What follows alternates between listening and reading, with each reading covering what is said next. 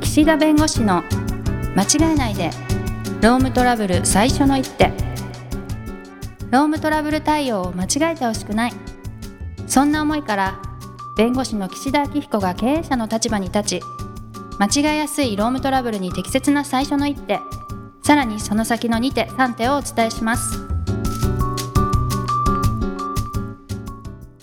皆さん、こんにちは。弁護士の岸田明彦です。こんにちは、ナビゲーターのとちおえみです。いやね、あのー先週、こう、事務所引っ越ししましたっていう話をしましたけれども、はい。私も、こう、学生時代から、まあ、何度かこう、引っ越しをしてるんですけどね。はい。まあ、事務所えの引っ越自し宅とのか。話うん、自宅の話。事 務所の、自宅事務所 そうよ。まあ、こう、生活の拠点を、まあ、移転したことが、まあ、4回ぐらいあるのかな。生涯でうん、生涯でね。はいはいはい。うんうんうん。で、まあ、ひこう、なんて、一人暮らしをこうする中でとか、まあ、いろいろあると思うんですけど、家族でとかあると思うんですけど、うんなんかこう、どういう基準でこう、住むところって選びますまあ、その、エリアの問題と、はい。あとこう、間取りの問題とね、うん。なんか何で決めますいろいろあるじゃないですか、。ありますすあります。なんかでも、どれもいい方がいいじゃないですか、結局。広い方がいいし、はいはいはい日当たりいい方がはいいいはし、いみはたいいな。はい。だから私の場合、こう、なんか譲れるポイントの方を大事にし考えますよね。あ、譲れるね。譲れる方。方。つまりなんか、古くてもいいやと。はいはいはいはい。その代わり、こう、家賃と広さと、間取りと、ちょっと日当たりもちょっと考えたいあな、なるみほたど。いな。こう、じゃあ、ジェンガ的に取っていくわけですよ。取れるやつを ジェンガ。で、取っていった最後、グラグラになるぐら なんかまだまだ保ててるみ たいな、そうそういう感じかも、どこまで弾けるかみたいな、そうダかメもじしゃれんない。。ダメじゃん、 ダメそれ。いダメ木田さんえはどうなんですかうや、僕もね、そんなにこだわりないですよ。ーん。うん。なんかバストイレ別とかね、そういうのも特にない し、あ2階以上じゃなきゃダメとかもないし、えー、いいですね。あ壁が薄いのだけが嫌だかな。あ確かにそれやだね、うんでもそれって、あんまりわかんないですよね、内見で。そうなんだよね。うん。そう、音だけ。なるほど。そう。あの、そう、絶対隣の人が壁にお尻の穴つけておならしただろうぐらいに聞こえた時がある。 わかるすごい。すっごい。すんごい不快だ った。あ絶対これ壁に密着させてるよ。何なのそれ。寝てたのかなもうそれがね、聞こえた時にトラウマで、。あートラウマ。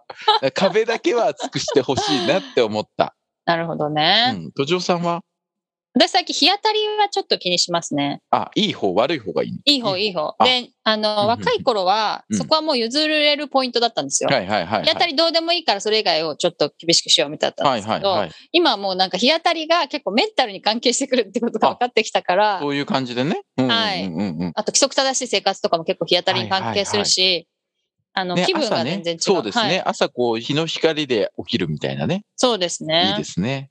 それは結構気にするかな、これからは多分。うんうんうんうんうん。はい。まあそういうなんかこういろんなそれぞれのなんか個人的な情報っていうかね、はい。まあいろいろこう個人の、まあ私こういう家がいいわとかね、うん。こういうところ止まらないいですよね、言い始めたら多分。ね、個人の話をしだすと止まらないんですけはどい、私や山に住みたいです。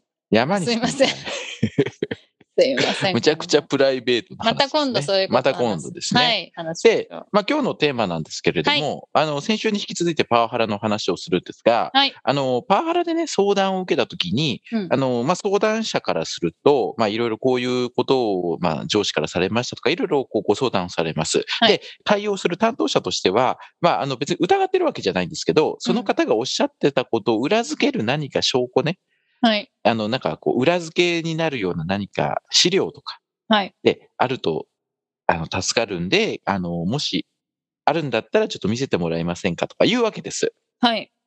でね、あの、証拠っていう言葉はあんまり使わない方がいいかもしれないね。確かにね。なんか、証拠出す。せよっていうと、なんかこう、疑ってるから、なんか確、にあなたが言ってることは信用してないから、だから証拠出しなさいよって言ってるように聞こえちゃう可能性があるの。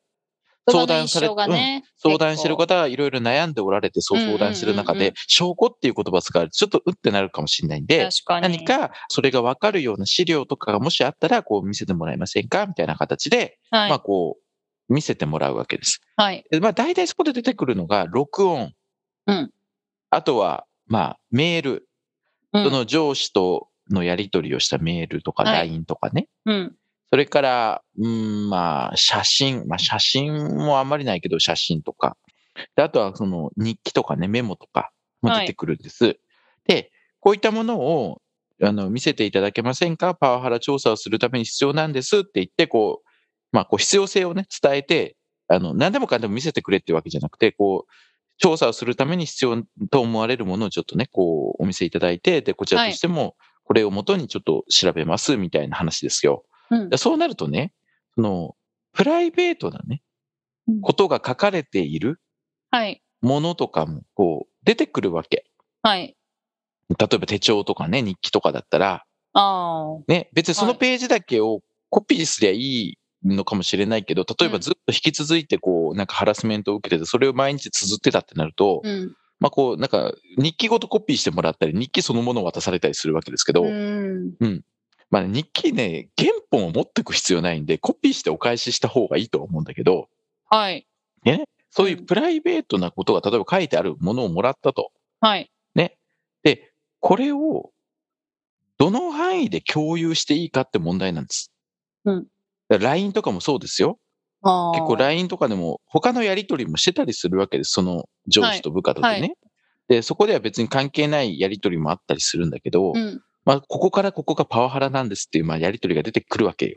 はい。でもその前はなんか仲良くやってたりとかもするんだけどう、んうん。 LINE の場合はね、あの、前後ちゃんと見た方がいいんです。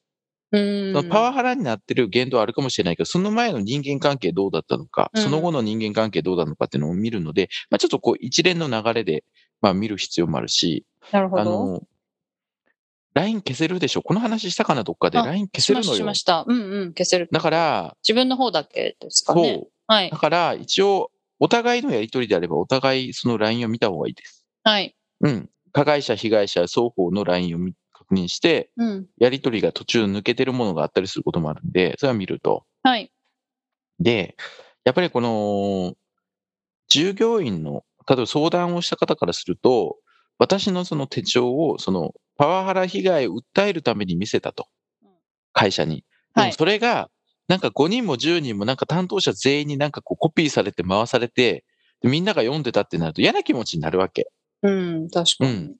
でも、いやそうは言ってもパワハラのその相談担当者だから、それはみんなで共有しなきゃいけないでしょっていう問題も出てくる。うん。なので、まずは、これを、例えば、あの、まあ、し LINE だったら LINE のデータとか、そのスクリーンショットしたものとか、これは相談対応、それから調査担当の担当者で共有をさせていただきますと、なのコピーを取って共有をさせていただきますとはい。いうのは、まあ、伝えといた方がいいです。はい。うん、じゃないと、後で、いや、こんなのコピーすることは認めてなかったとかね。うんうん。それは、あの、あなただけにお伝えしたのであって、他の周りの担当者の人には言ってほしくなかったっていうようなことで誤解を招いたりトラブルになるので、はい。これは調査の目的のために担当者の中で共有をさせていただきますので、必要に応じてコピーを取らせていただくことがあります。まずここは言いましょはい。う。で、それはまあ分かりましたとおっしゃってくださることが多いですうね。ん。で、次にもう一段階です。はい。これをもって、その、第三者であったり、加害者とされる人に、このデータとか、ものを直接見せていいかっていう問題です。次ははい。はい。内部で調査するために得ておくべき情報を、こう、共有するためにそれを使うということと、それをそのまま資料として第三者に相談者がこう書いてるけど、こう言ってるんだけど、あなたはどうですかって聞いたり、加害者とされる人に相談者はこういう日記を書いてて、こういうふうに言ってんだけど、これどうって言って、例えば日記を渡しちゃうとかね、うんコピーを。うん。でそこまでやるのはどう思いますか都庁さんだって、自分が相談者だとしてね、日記が書いてあるわけですよ。365日,、日日記みたいな。はい。日記は嫌ですよね。見られたくないですよね、やっぱり。他のページは。うん。でもそこに、他のそのハラページスかメントね、いハラスメント被害のことが書いてあると。他のところ、なんか黒塗りとかしちゃダメなんですかああ、なるほどね。うん。そう。それも可能だよね。ちょっと太ったわ、みたいなところ見られたくないとかそういうことですよあねー。そうそうそうそうそう。とか、彼氏がどうこうみたいなことも書いてると。うん。そその辺潰しちゃってたとしても、でも、相手のこと書いてあるのもなんかちょっと嫌かなと思ったんですけど、それはもうしょうがないんでしょうかね。う。それを、まあ、見せたいというか。あそ私れははこむしうろいう見せこたいとを、こはいうはいいうふうに言われて傷ついた。だからうんうん許したくないとか許せない。うんだから当時からこういう気持ちを持ってたんですってことをおっしゃりたいことがあっうんうんて、うんそうなると、やっぱりこう一定程度、その、相手にも確認をしたいんですよ。相談すうる、ん相談担当者からすると。はい。ね、日記に書いてあることが本当に正しいかどうかも含めてね。はい。だけど、その日記とか、そのまあ LINE の例えば他の人とのやりとりとかね、うん。家族と本人とのやりとり、は例えい。ば、あの上司から今日こんなこと言われて辛かったっていうのをあーお母さんに送ってるとか、なるほど。そういうやりとりだってあるわけ、ううんーん。で。そういうものをね、やっぱり加害者とされる人にそのまま、そのままのデータとかそのままの資料をボンと渡して、うん。例えば、いや、これで間違ってるところがあったらちょっと線引いといてとか、間違ってるところあったら雑雑だと思うでしょ雑ですよね、それ。うん。と、でね、そういうことがはい。あったら、うん。誰が怒られるかというと、会社が怒られるわけ。ああ、なるほど。なんでそれを加害者に渡したんですかうんうんうん。でも、渡すことが必要になる場合ももちろんあるんですけど、はいはいはやっい。ぱりプライバシーとかプライベートなことが書いてあることも想定して、うん。やっぱりそこの利用をするときには最新の注意が必要。なるほど。なので、うんまあ、まず一つは、その今、都庁さんおっしゃったように、必要ないところは黒塗りにするとか、はいこ。の部分だけ確認してっていう形ではい。聞く方法もあるし、うんうん。場合によってはそこから、また別の紙にね、打ち直すかどうかともかく、こういうことを聞きたいっていう形で、箇条書きでね、はいはい。ね、あまのあ会社のでまとめて、それを聞くっていう手もあるし、確かに丁寧な感じしますね、それだと。あとはもう、その、もの自体をね、渡して、うん。確認してもらってもいいですかって本人に承諾を得るとかね。うん。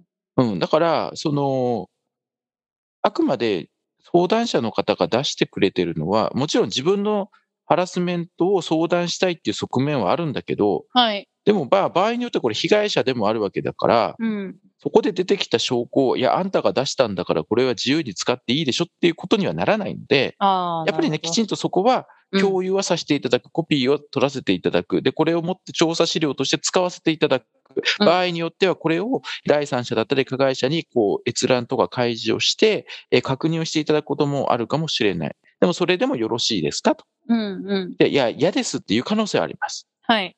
うん、だったらちょっと個別に必要な時には改めて相談をさせてくれという形で。